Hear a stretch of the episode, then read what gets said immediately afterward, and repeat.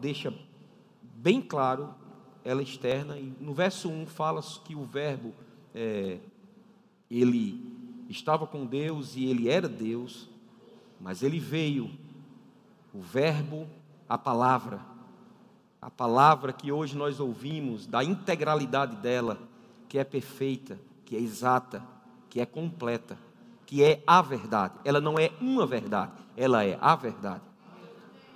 E o Verbo, ele tabernaculou, assumiu a forma humana e recebeu o nome de Jesus. E a Bíblia fala, João inspirado pelo Espírito do Senhor, diz que o Verbo tabernaculou, o Verbo se fez carne e habitou entre nós. E diz que ele era cheio de graça e de verdade, porque ele era a verdade. Ele é a verdade. Ele próprio, se autodenominando, ele disse: Eu sou o caminho, a verdade e a vida. E ninguém vem ao Pai se não for por mim. E aqui na terra, como homem, ele mostrou algumas coisas, na verdade, todas as coisas, as características de como era que ele queria que nós nos portássemos nos dias atuais. Jesus ele veio como um modelo, como exemplo, para que nós possamos venhamos a seguir os seus passos, viver e andar cabalmente como ele viveu e andou, agir como ele agiu, falar como ele falou. E dentre tantas coisas que Jesus realizou aqui na terra, uma delas foi motivo de tudo ter acontecido na vida dele e, de, e do Pai ter chancelado a alegria de poder ter visto o seu filho unigênito cumprir todo, tudo aquilo que, que tinha no coração dele. Porque Jesus ele precisou vir aqui na terra. E ele não veio por causa dele, ele veio por minha causa e por sua causa. E é por causa dele que hoje nós estamos aqui para celebrar o que ele fez por nós. Ele assumiu um compromisso com o seu pai. E ele cumpriu esse compromisso desde o início até o final. E eu e você hoje, como cristãos, e isso significa que nós somos como Cristo, cristãos é ser como Cristo. Como cristãos devemos analisar, verificar, absorver, vivenciar tudo aquilo que ele agiu, como ele agiu, para que nós possamos, venhamos a, a fazer verdadeiramente aquilo que ele fez. Não, não precisamos mais ir na cruz, porque na cruz ele já foi. Não precisamos mais ir no inferno, porque ele já foi. Amém? Agora nós precisamos continuar adorando o Rei da Glória, o, Deus Todo-Poderoso, porque foi assim que ele nos instruiu. E existe algo que Jesus fez aqui na terra de forma ininterrupta. E, aqui, e é, é isso que tem ardido no meu coração para transmitir para você nessa noite. E espero que eu possa transmitir para que nós entendamos o poder que há em uma vida separada para Deus. Aleluia.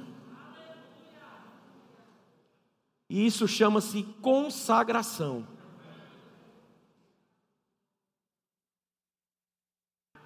Amém? Se consagrar é se separar para um propósito.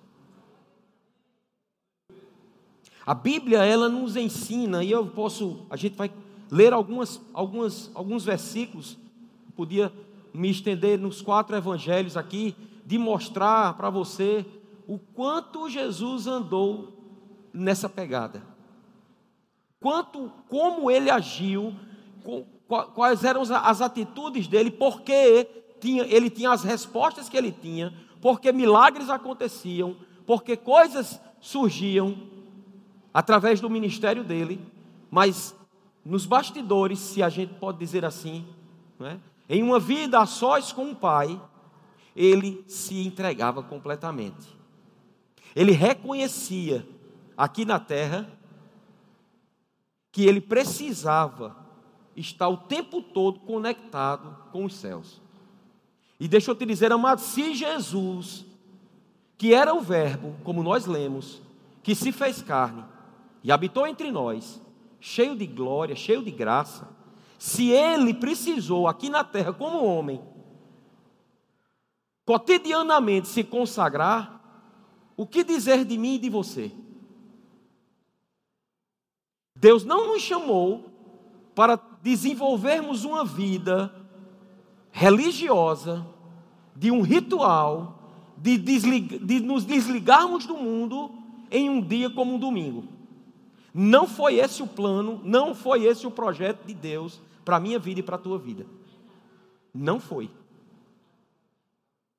O projeto de Deus para a minha vida e para a sua, porque ele não muda, foi o tempo todo estarmos com Ele, andarmos com Ele. E quando eu digo estarmos com Ele, é nos estarmos ligados na atenção, dando atenção a Ele. E você pode dizer, mas pastor, mas eu sou muito ocupado.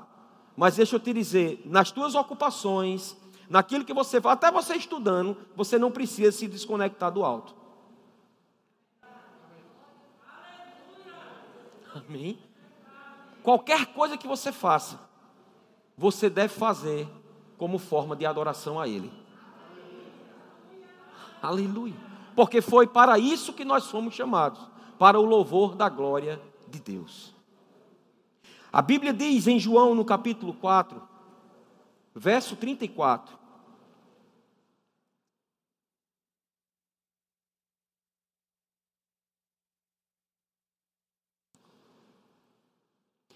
Disse-lhe Jesus: A minha comida consiste em comer um filé à parmegiana no verbo gourmet. Diga também. Mas tem sua hora. A Bíblia fala, João 4,34. Disse-lhe Jesus: A minha comida consiste em fazer a vontade daquele que me enviou e realizar a sua obra. Se a vontade de Jesus consistia em fazer a vontade de Deus aqui na terra, o que dizer de mim e de você?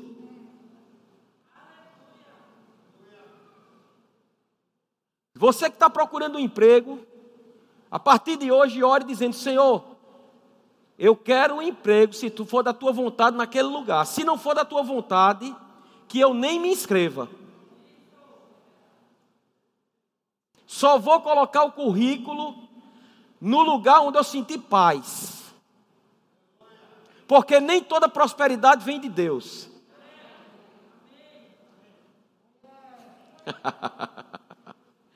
aleluia, aleluia. João capítulo 8, verso 28.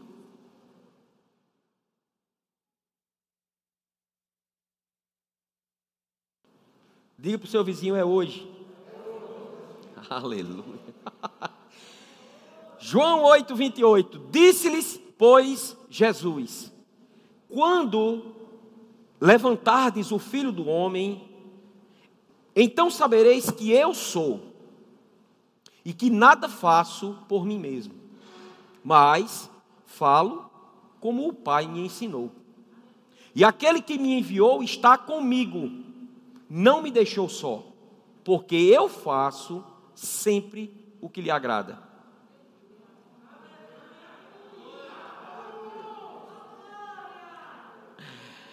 Aleluia. Ditas estas coisas, muitos creram nele. Agora preste atenção. Jesus ele tinha uma convicção plena de tudo que ele fazia aqui na terra, ele tinha a resposta do céu. E a convicção que ele tinha da resposta e do ok de Deus para a vida dele é, estava justamente nisso. Ele fazia sempre o que lhe agradava. O que é sempre? Sempre é sempre. Assim como tudo é tudo assim como nada é nada. São revelações.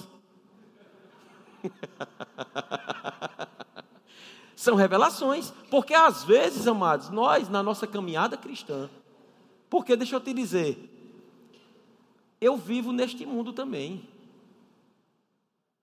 Como você vive nesse mundo. Eu não vivo dentro dessa igreja. A gente não tem uma, uma cama aqui, não, viu? Quero assim avisar, comunicar a todos vocês que eu não moro neste lugar. Tenho minha casa, tenho meus afazeres, tenho meu trabalho secular, tenho minha família, tenho, como você tem sua vida também diária. Mas isso não impede de aonde nós estivermos estarmos cumprindo cabalmente a vontade de Deus aqui na terra. Aleluia. Aleluia. Ele disse: Nada faço por mim mesmo.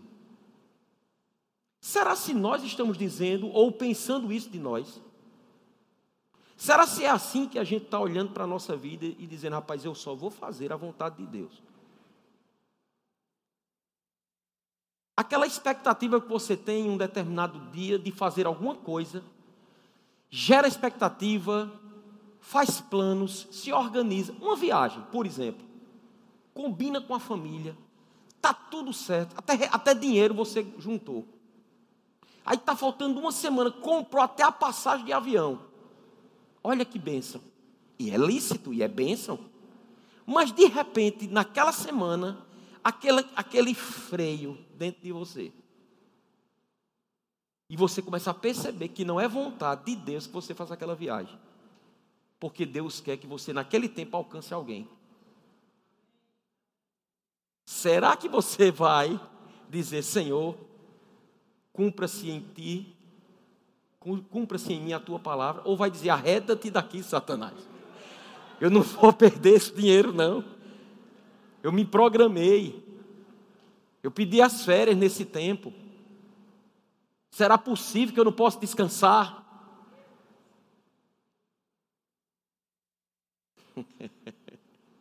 João capítulo 12, verso 49.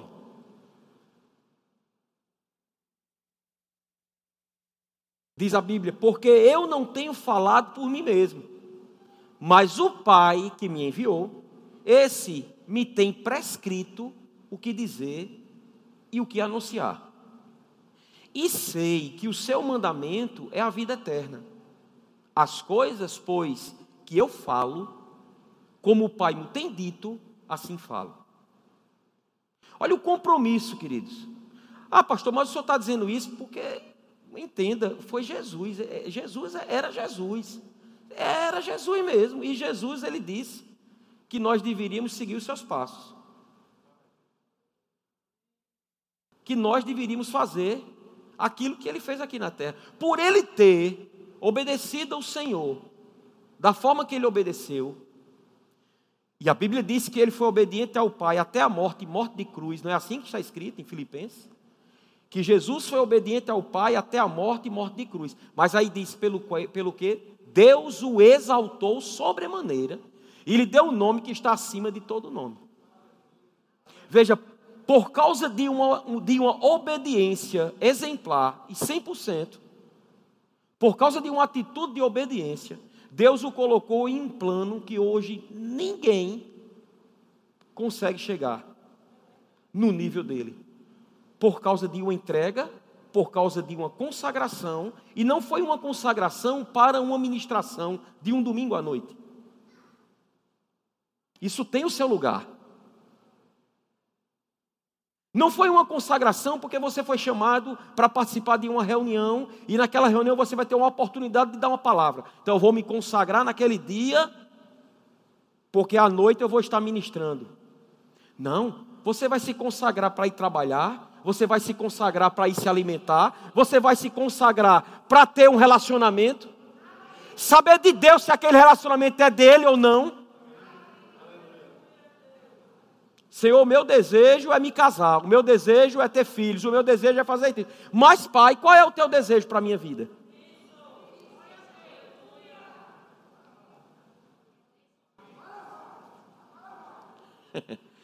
Tá pegando.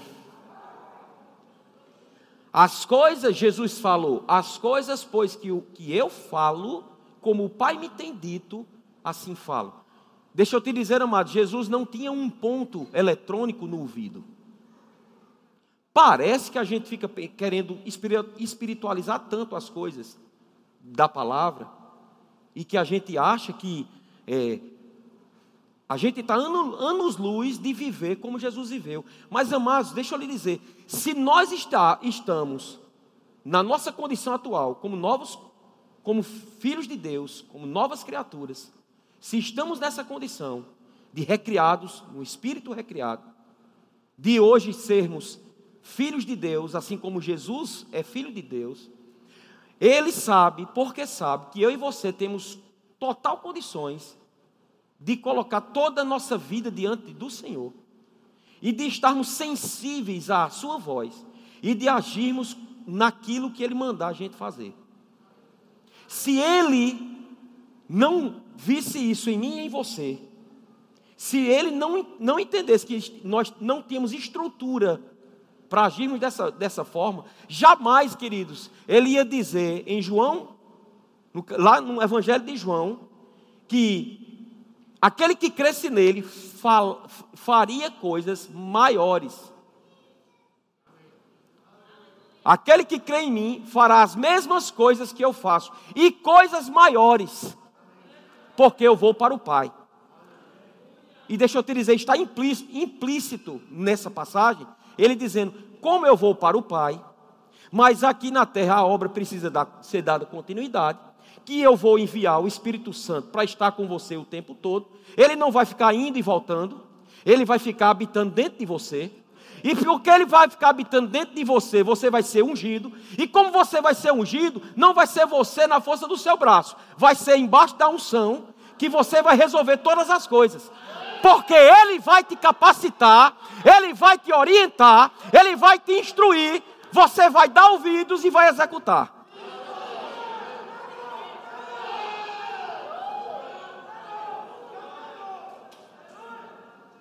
Nós precisamos voltar a Jesus quando Jesus estava aqui na terra. A gente viu, o Verbo se fez carne, não, não lemos isso? E habitou entre nós. Então, Jesus em carne, o Verbo, a palavra em carne, que recebeu o nome de Jesus, até os 30 anos de idade, ele andou aqui na terra. Ele comeu, ele brincou, se divertiu, trabalhou com o pai. Ele tinha suas amizades. Aonde ele morava, ele tinha suas amizades, seus companheiros. Tanto é que por causa daquela amizade, depois que ele começou o seu ministério e voltou no lugar aonde ele viveu a sua infância, nenhum dos seus amigos receberam da unção. Porque não honraram a unção, honraram o amigo.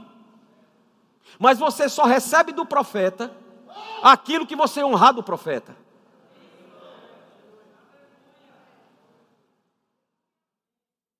Aleluia.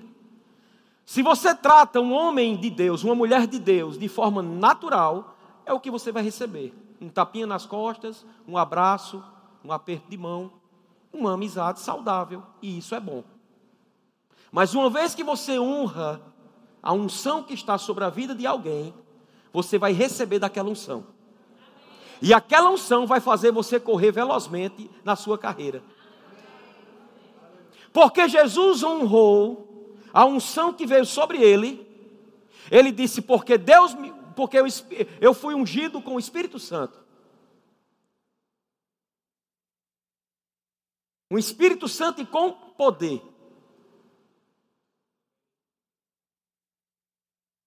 Para desfazer as obras do diabo. Por ele ter entendido aquilo, agora, por que é que ele deu ouvidos por que, que aconteceu tudo aquilo? Por que, que ele resolvia todas as coisas? Ah, pastor, mais uma vez. Alguém desavisado disse porque era Jesus. Não, é porque ele, sendo Jesus, ele foi buscar na própria palavra quem ele era e ele se descobriu. E por ele dar atenção a Deus, por ele ter uma vida consagrada, santificada, preparada, desprovida de qualquer coisa, dedicada isso é se consagrar, é se dedicar. é se entregar.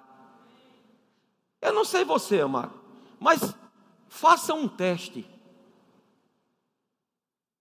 Um culto que você for, passe um dia orando em línguas e venha para o culto. Aí nesse mesmo dia, passe o dia fazendo todas as coisas, menos pensando nas coisas do alto. E venha para o culto. Você vai ver a diferença. Você vai chegar, quando você vem assoberbado das coisas seculares, pensando na morte da bezerra. Daqui que você entra em sintonia, o grupo de louvor já terminou a ministração. Mas quando você vem como diz o outro, orado. quando você vem consagrado, quando você vem mergulhado, quando você vem pensando nas coisas lá do alto, mas a Bíblia diz que nós devemos pensar nas coisas lá do alto todo tempo. Não é para vir para um culto. Uma vida dedicada, uma vida sendo colocado à parte.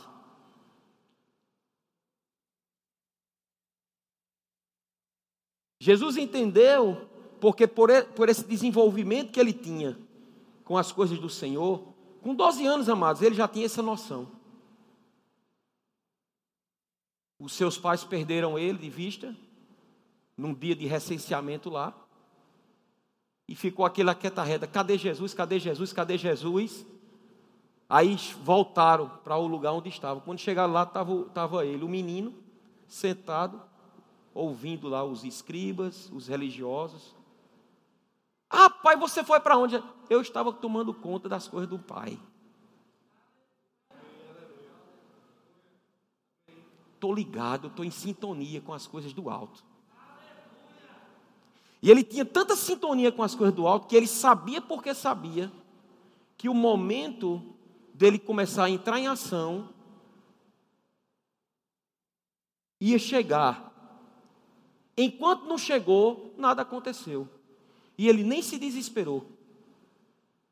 E às vezes, amados, tem pessoas que têm colocado os pés pelas mãos com a intenção certa no coração, porque querem servir, porque querem ministrar, porque querem viver uma vida ah, no, no Evangelho, pregando para todos os lugares, mas ainda não estão prontos.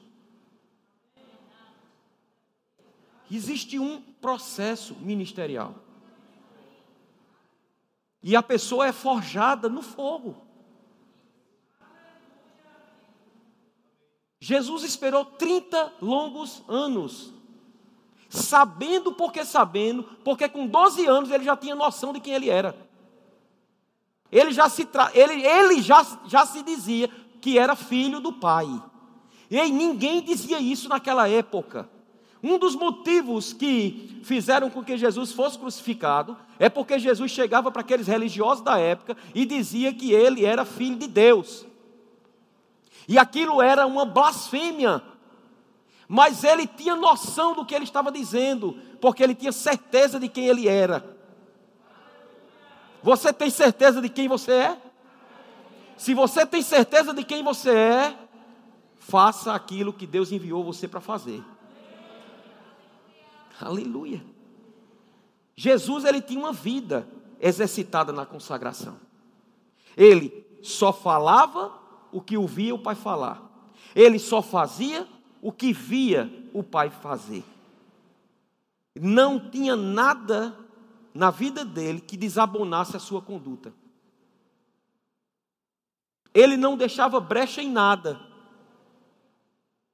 E por isso que ele dizia: o diabo não tem parte comigo. E a Bíblia, quando a Bíblia diz não deis lugar ao diabo, significa, querido, que se você mantiver uma vida em Deus, não tem como o diabo chegar até você. Ele vai tentar, ele tentou Jesus. Pastor, mas eu estou andando todo certo, mas eu percebo que o diabo ele, ele quer fazer assim, deixa ele continuar, fica se estribuchando de um lado do outro, mas não toca em você não toca num fio do seu cabelo. E ai dele se tocar. Aleluia. Agora, a gente viu a caminhada desse homem, que aonde chegava ele fazia a diferença. E muitas vezes eu me questiono, Senhor, eu não estou satisfeito com a minha vida espiritual. Como assim, pastor? Se é para eu andar como Jesus andou, e viver como ele viveu, e falar como ele falou, então também é para eu ter os mesmos resultados que ele teve. Como assim? Aonde eu chegar, as coisas têm que mudar. Isso aqui que aconteceu, queridos. Que com propriedade, pastor Marcelo falou, quando o corpo se junta, as coisas acontecem. Deixa eu te dizer, amado, na época de Jesus acontecia do mesmo jeito. Tinha coisas que aconteciam no ministério de Jesus só porque pessoas diziam o que ele estava fazendo. Isso é o trabalhar do corpo. Porque, deixa eu te dizer, quantas pessoas não estão nesse exato momento passando pelo que a nossa irmã Regina passou ao longo desses últimos anos? Muitos de nós conhecemos. Qual deveria ser a nossa atitude em um momento como esse? Vinde e vede uma igreja onde o poder desce, onde as coisas se manifestam e onde pessoas são curadas e libertas. Aí, amados, a unção vai trabalhar. É a unção que vai fazer. Não é o, o pastor, não são os pastores, somos apenas canal.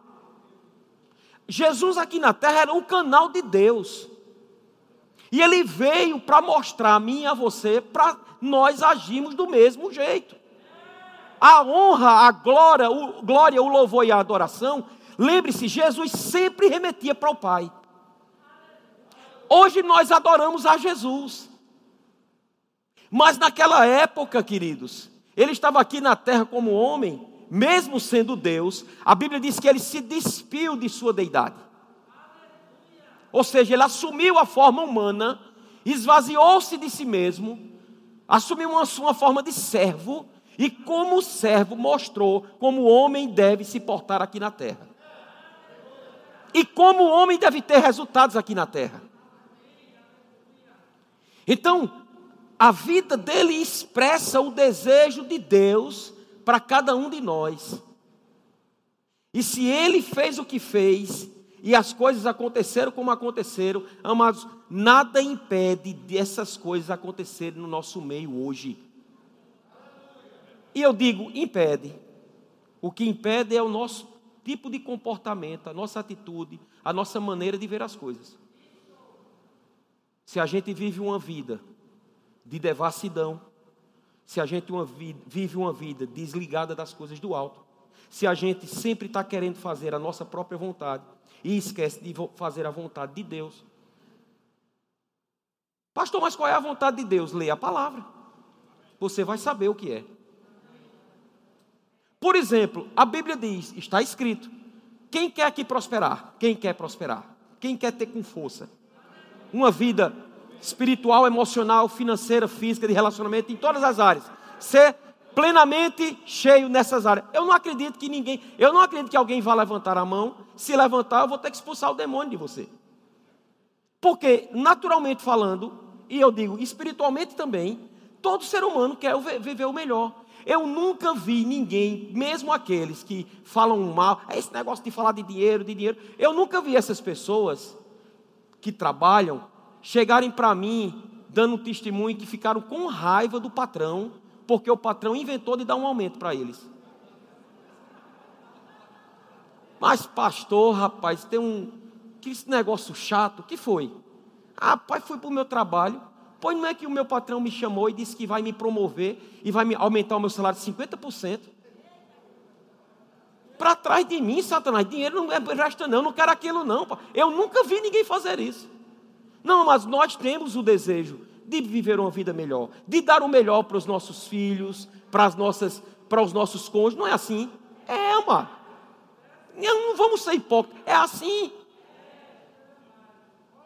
A Bíblia diz que bem-aventurado é o homem que não anda no conselho dos ímpios não se detém no caminho dos pecadores, nem se assenta na roda dos escarnecedores. Antes, o seu prazer está na lei do Senhor, e na sua lei ele medita de dia e de noite. Esse homem será como uma árvore plantada junto a ribeiro de águas, que no devido tempo dá o seu fruto, cuja folhagem não murcha, e tudo quanto ele faz prosperará.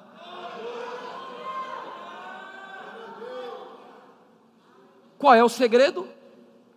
Ter prazer. Primeiro, não é meditar, não, amado. Meditar. Tem muita gente que está. Por exemplo, você estuda. Alguém que estuda. Você estuda, você medita, né? você decora a você fazer uma prova. Beleza. E, e você muitas vezes faz aquilo sem querer. Você faz um curso, por exemplo. E dentro daquele curso sempre tem uma disciplina ou outra que você não gosta. Mas para você ter que terminar aquele curso, você tem que passar por aquela disciplina não é? Você só não faz na escola, na universidade, aquilo que você gosta. Tem uns tal de cálculo, um, dois, três, física, não sei quantas físicas que a gente fez, que só a misericórdia de Jeová. Vetorial, linear. E a gente tinha que se submeter àquilo. Por quê? Porque o nosso desejo, o nosso interesse era no final do curso ter o diploma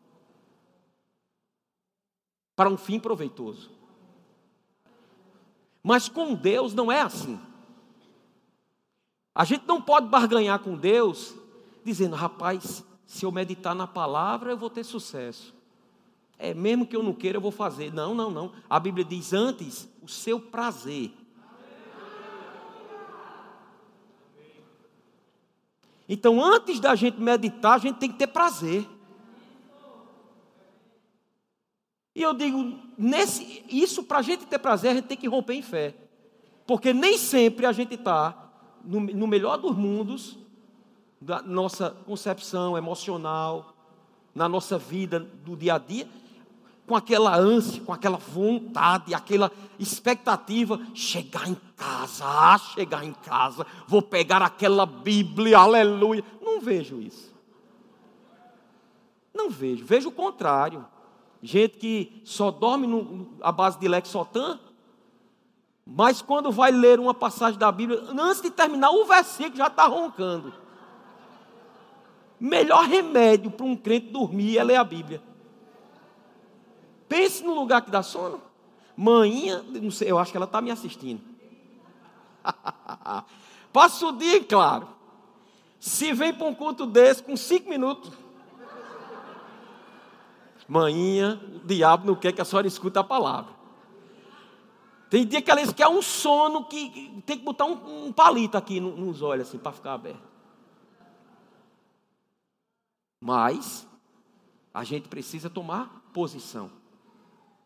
A gente precisa fazer a vontade de Deus.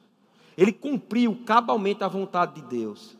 E ele teve pessoas que auxiliaram, porque eles entenderam quem era Jesus, e eles viram os resultados de Jesus. E eles viram os resultados daqueles que seguiam os passos de Jesus.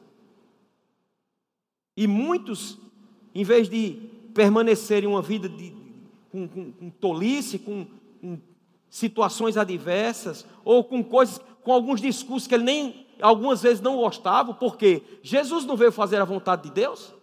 Teve momentos, queridos, que Jesus pegou pesado com a congregação, com a multidão, mesmo sabendo que era uma palavra dura para eles ouvirem.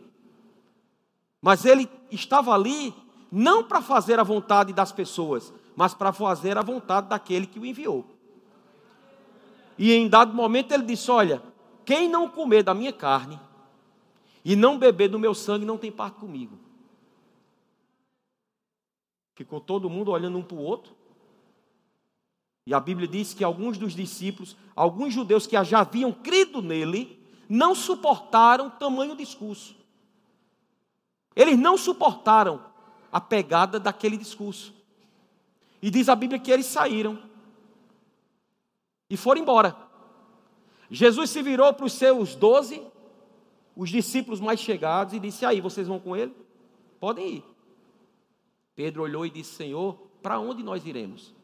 Só tu tem palavras de vida eterna. Mas Jesus só tinha palavras de vida eterna porque ele só ouvia, só falava o que ouvia o Pai falar, só fazia o que ouvia o Pai fazer. Mas em um dado momento, e esse momento tem tudo a ver com tudo que nós vamos realizar aqui, em um dado momento chegou, ele chegou numa condição que ele não tinha mais como voltar. E era uma situação que ele tinha se preparado ao longo de 33 anos e meio para aquilo. Na caminhada de Jesus, quando ele absorveu a palavra e ele se descobriu na palavra, ele entendeu, queridos, que ia chegar um momento onde ele ia passar pela cruz. E naquele momento que ele ia passar pela cruz, ele sabia porque sabia que antes dele tornar tudo consumado, ele ia provar de um momento que ele nunca tinha provado. Qual era o momento que ele, que ele, que ele ia provar? A separação de Deus Pai. A Bíblia diz que ele chama os seus os teus três discípulos mais próximos, aqueles que estavam colados a ele o tempo todo, Pedro, Tiago e João, e diz que foi num lugar chamado Getsemane. Quem lembra dessa passagem? Chegou ali naquele lugar, chamou os seus discípulos e disse: Fiquem aqui e vamos orar. E diz a Bíblia que um tiro de uma pedra, Jesus se afastou deles. É mais ou menos cinco metros de distância. Tiro de uma pedra. Está escrito dessa forma. Jesus foi lá, se, se ajoelhou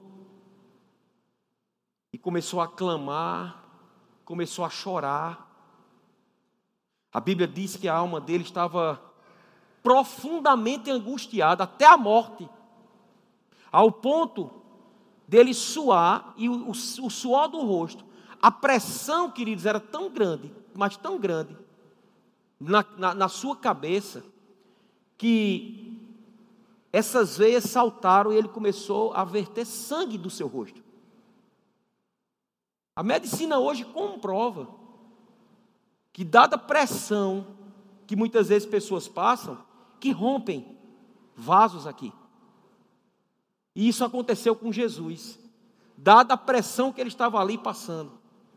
E a luta que ele estava travando ali, naquela oração, aquilo que ele estava clamando, aquele drama que ele estava passando, porque às vezes a gente lê uma passagem daquela e a gente passa por cima, a gente estuda, ah, que coisa, rapaz, que mas a gente não para para pensar que é justamente o que Deus nos orienta a fazer, medita na palavra.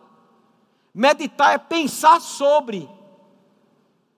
Medita, pensa, ler aquilo, lê outra vez, lê a terceira vez, entende o que está acontecendo, o que é que está passando ali. Mas a Bíblia diz que Jesus ele estava profundamente angustiado, a sua alma estava desesperada. Ei, eu estou falando de Jesus, o Rei dos Reis. Eu estou falando de Jesus que tinha todo o poder. A Bíblia fala que ele tinha o espírito sem medida. Ou seja, Jesus operava de uma forma ilimitada nos cinco dons ministeriais. Jesus, aquele que ressuscitou Lázaro, aquele que ressuscitou a filha de, de, de, de Jairo, aquele que, só porque ele, a mulher tocou nas suas vestes, ela foi curada, aquele que multiplicou pães e peixes duas vezes, aquele que mandou Pedro tirar um, um dinheiro lá da boca do primeiro peixe que ele pescasse e pagasse o seu imposto.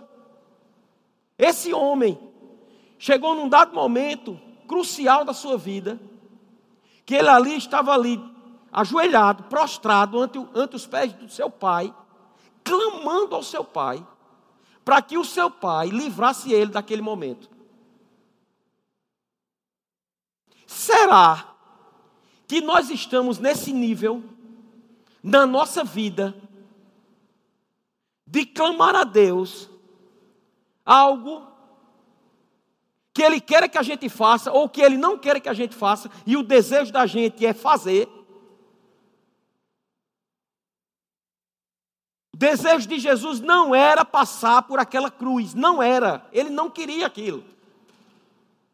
Por quê? Porque ele sabia, amados, que ele ia provar de, um, de uma situação que ele nunca tinha provado. Mas quando ele terminou de orar a primeira vez, ele disse: que não seja feita a minha, mas a tua vontade. Ele foi sincero. Pai, o meu desejo não é fazer a tua vontade, mas eu não vim aqui para fazer a minha, mas a tua. Voltou para os seus discípulos, encontrou eles dormindo. Qualquer semelhança não é mera coincidência nos dias atuais. Tem muita gente dormindo no ponto, espiritualmente falando. Pessoas que podiam estar anos-luz na vontade de Deus e recuaram, retrocederam, por causa de manha, por causa de picuinha, de probleminha, de problemão. Mas nenhum problema é maior do que o Rei de, dos Reis e Senhor dos Senhores. Nós não podemos mais ficar, mas no, meio, no momento que nós estamos vivendo, na situação atual, nos dias atuais, onde cada dia no mundo vai ser pior, porque o mundo jaz no maligno. O mundo não tem nada para me oferecer e lhe oferecer, querido. Não se enamore com as coisas desse mundo. Não vale a pena você estar o tempo todo junto de pessoas que só trazem problema para você. ouvindo conselhos de ímpios, fechando negócio, ouvindo conselho de ímpio. Depois dá com burros na água, aí vem se ajoelhando, pedindo perdão. Não é melhor resolver antes? Não é melhor antes de você ter um problema, você já chegar com a solução? Como é que eu faço isso, pastor? Se livre dos pepinos. Se consagre. Coloque diante de Deus tudo aquilo que você vai fazer. Peça orientação. Ei, o maior habita dentro de você. Ele está pronto para te orientar em tudo o que você intentar fazer. Nestes dias eu estava me lembrando, terminei de ensinar lá em Parnamirim. E eu estava me lembrando de como eu vim para cá. Que existem momentos na nossa vida que ou a gente faz porque essa história, eu amo o Senhor, oh, Pai, eu te amo, oh Deus, tu és bom, oh, tu és bom, te amo, Senhor, te amo, papai. Aí ele disse: sim, sim, filho, fala nisso, eu quero que você faça isso, isso, isso. Não, peraí. Fica como Marcelo faz, igual a Chiquinha.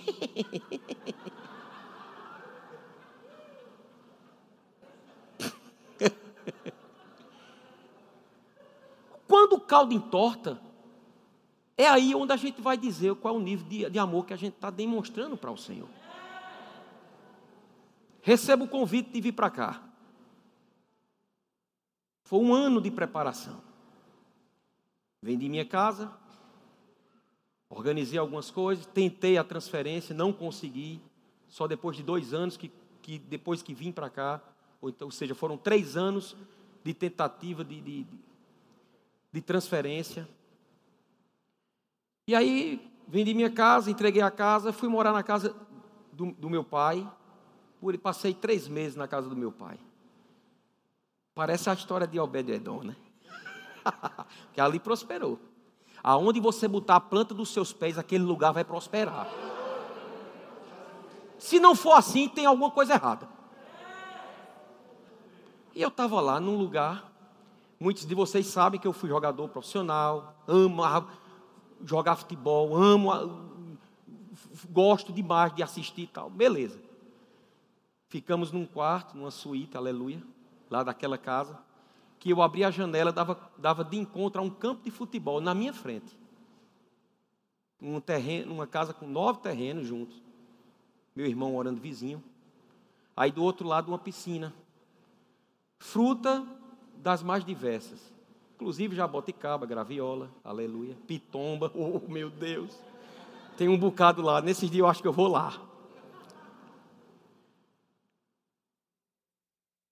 Passo três meses, próximo de vir para cá, vou conversar com meu pai. Eu disse, painho, como é que o senhor mora numa gaiola, podendo vir morar num lugar desse que a gente se acorda com o cantar dos passarinhos? Se não tiver cuidado, eles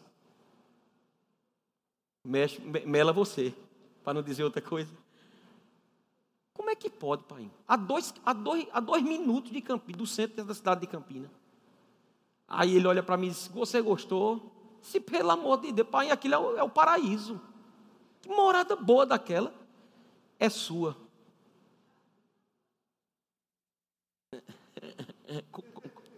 Como repita aí. É sua. Nessa época construía. É sua. E outra coisa, procure um lugar aqui em Campinas para construir uma igreja para você, mas não vai embora para Natal.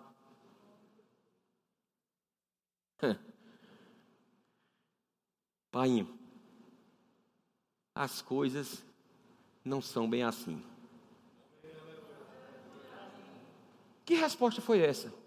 Pai, eu não vim fazer a minha vontade, mas a vontade daquele que me enviou.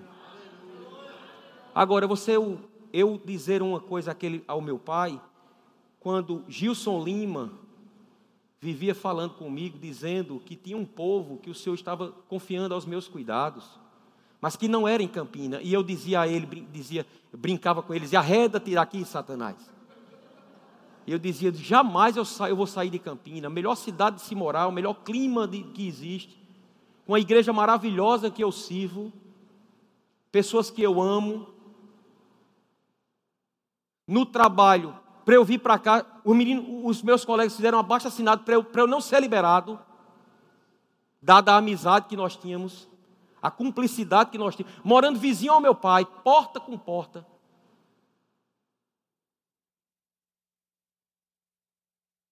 Ficou calado, né? Mas eu não vim fazer a minha vontade. Sabe, querido, Jesus, ele passou por uma situação muito mais dramática. E ele ali estava chegando para aqueles discípulos que adormeceram, ele disse: Nenhuma hora vocês puderam orar. Veja, a Bíblia fala só como uma frase. Jesus ele tinha passado horas ali. Quando voltou, estavam os discípulos dormindo. Voltou novamente, segunda vez, e foi lá colocando a sua vida, a sua vontade diante do Pai. Tentando ver se o Pai mudava. Ei, Deus não vai mudar o que Ele tem para você.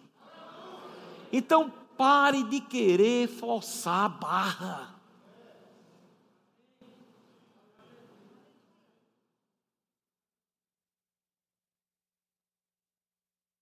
Volta, segunda vez, dormindo. Terceira vez, dormindo já fiz minha parte. Eu quero que o grupo do louvor suba aqui. Deixa eu dizer uma coisa a você, amado. Chegou o tempo de você, de eu, de nós juntos e separados também, porque cada um tem a responsabilidade sobre sua vida. Da gente colocar a nossa vida diante do altar do Senhor mesmo. Da gente se entregar a Ele e dizer: Senhor, eis-me aqui. O que é que o Senhor quer que eu faça? O que é que o Senhor tem para mim? Eu estou pronto, eu estou preparado, eu estou disponível, Senhor. Quer me corrigir? Quer, me, quer tratar comigo? Não, não viva, deixa eu te dizer, não viva uma vida superficial. Querida, a coisa pior do mundo é um crente superficial. Ei, vou te dar um conselho, vai para o mundo. Porque se você ficar um crente superficial, um crente meia boca, você vai levar lapada de Satanás todo dia. Porque Satanás não brinca de ser Satanás. E ele veio para roubar, matar e destruir. Deus está te chamando para você viver uma vida de santidade, de compromisso com Ele. Tem pessoas que estão usando a própria Bíblia, vivendo uma vida dissoluta, cheia de bronca, cheia de pecado, mas fica dizendo que já está livre porque Jesus já levou os seus, os seus pecados. Hipócritas. Fazendo a própria vontade.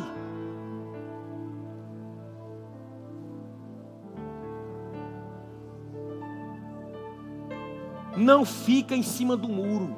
Ou você é, ou você não é. Ei, foi Jesus que disse isso. Aquele que não faz a minha vontade, faz a vontade do diabo. Quem comigo não ajunta, espalha. Vamos cear. Eu te pergunto: você está juntando ou espalhando? Com as suas atitudes, com o seu comportamento naquela universidade, com o seu comportamento naquele relacionamento. Ou você está pensando que fornicação é de Deus?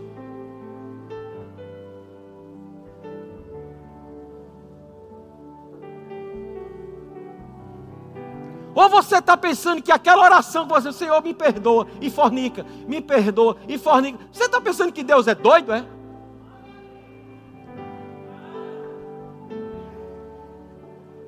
Eu tô te, eu tô te alertando pela boca do Senhor, como canal de Deus para a tua vida, porque isso é o amor de Deus. Thaís, hoje na oração, ela disse: Não é só questão de declarar, declarar, declarar, não. Jesus se movia em íntima compaixão. Deixa eu te dizer uma coisa: compaixão é falar a verdade. Compaixão é dizer: para de ir, você está indo para um precipício, você vai se torar.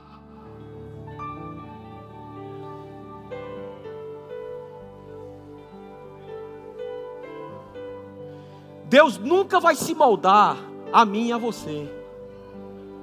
Deus vela pela Sua palavra para cumpri-la. Não. Fomos ensinar em Londres, em 2008. Passamos um mês ensinando família lá. Fomos convidados para ministrar numa, numa Assembleia de Deus e em outras igrejas lá. Ministrei numa igreja que John Wesley ministrou. E lá ministrando em uma dessas igrejas, eu acho que aqui já falei para alguns, mas cabe esse momento. E é tipo daquelas igrejas que dão, abrem para testemunho, testemunhos. E o rapaz foi lá exaltando o Senhor porque Deus tinha livrado eles da Scotland Yard. Porque eles estavam lá imigrantes errados, documento todo errado. E ele estava dizendo que Deus livrava eles de serem fiscalizados. Porque se eles fossem fiscalizados, eles iam ser deportados. Deus não se molda ao erro. Deus não se molda ao erro.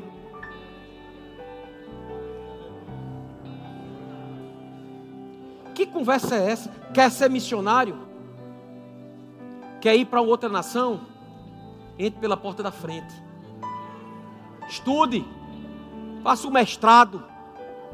Entre lá como um doutorado. E faça a diferença naquele lugar ou só entre pela porta da frente.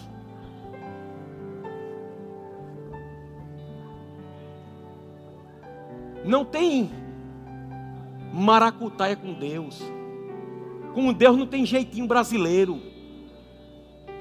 Crente com jeitinho brasileiro. Queridos, é preciso ministrar mais sobre consagração é preciso ministrar mais em uma vida com Deus. É preciso falar mais da responsabilidade que pesa sobre nós. Porque nós estamos aqui representando o Todo-Poderoso. Eu não quero, queridos, no meu trabalho, que os meus colegas cheguem e digam: eu ser crente como palhano, Deus me livre. E eu digo a você, amado, quantas vezes eu não já ouvi isso de colegas, crentes. que envergonhavam o Evangelho. E as pessoas chegavam e diziam: crente como aquele, é melhor viver no mundo. E eu digo uma coisa a você: isso era um ímpio dizendo, mas o crente que vive uma vida dissoluta, além dele trazer problemas para a vida dele, todos, todas as pessoas que, que cercam esse homem são atingidas. Ele não sabe o problema que ele está causando. Chegou o tempo. Chegou o tempo de nós mudarmos os nossos conceitos. Chegou o tempo de vivermos uma vida em Deus. Marcelo hoje disse uma coisa e eu peguei aquilo. Eu quero mais. Eu quero mudar. Dizendo de Gabriel ontem, falando, foi? Pai, eu estou com. Querendo fazer um negócio diferente aí. Queridos, eu quero mais. Eu quero mergulhar. Tem mais. Não estou na perfeição. Tem mais. Ei, tem mais para a sua vida. E não se preocupe não, porque na encruzilhada vida, da vida, que você vai ter que tomar uma decisão de ir para um lado ou para um outro, de fechar um negócio ou não, de dizer sim ou não, mesmo que naturalmente falando,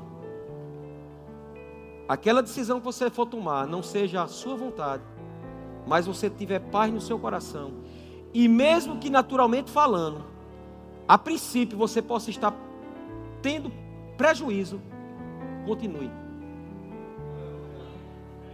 Faça. Porque Deus vai reverter. Deus vai reverter. Você pode ficar de pé. Nós vamos adorar o Senhor com uma canção. E é uma canção de consagração. E eu quero que você rasgue o seu coração nessa noite. Porque antes da gente cear, vai ser verdadeiramente o nosso momento de dizermos ao Senhor que tudo que temos é dele, que tudo que somos é dele. É tempo realmente de dizermos: Eu consagro a minha vida a ti, Senhor. Ou seja, eu me separo para ti tudo que eu for fazer aqui nessa terra, Senhor, seja para o louvor da tua glória. Então que você adore ao Senhor com o entendimento. Ah, eu nem sei dessa canção. Pois você abra seus olhos, a mídia vai colocar e você canta. Mas entenda o que você vai estar cantando. Porque coisas vão estar sendo estabelecidas dentro de você. Vamos adorá-lo.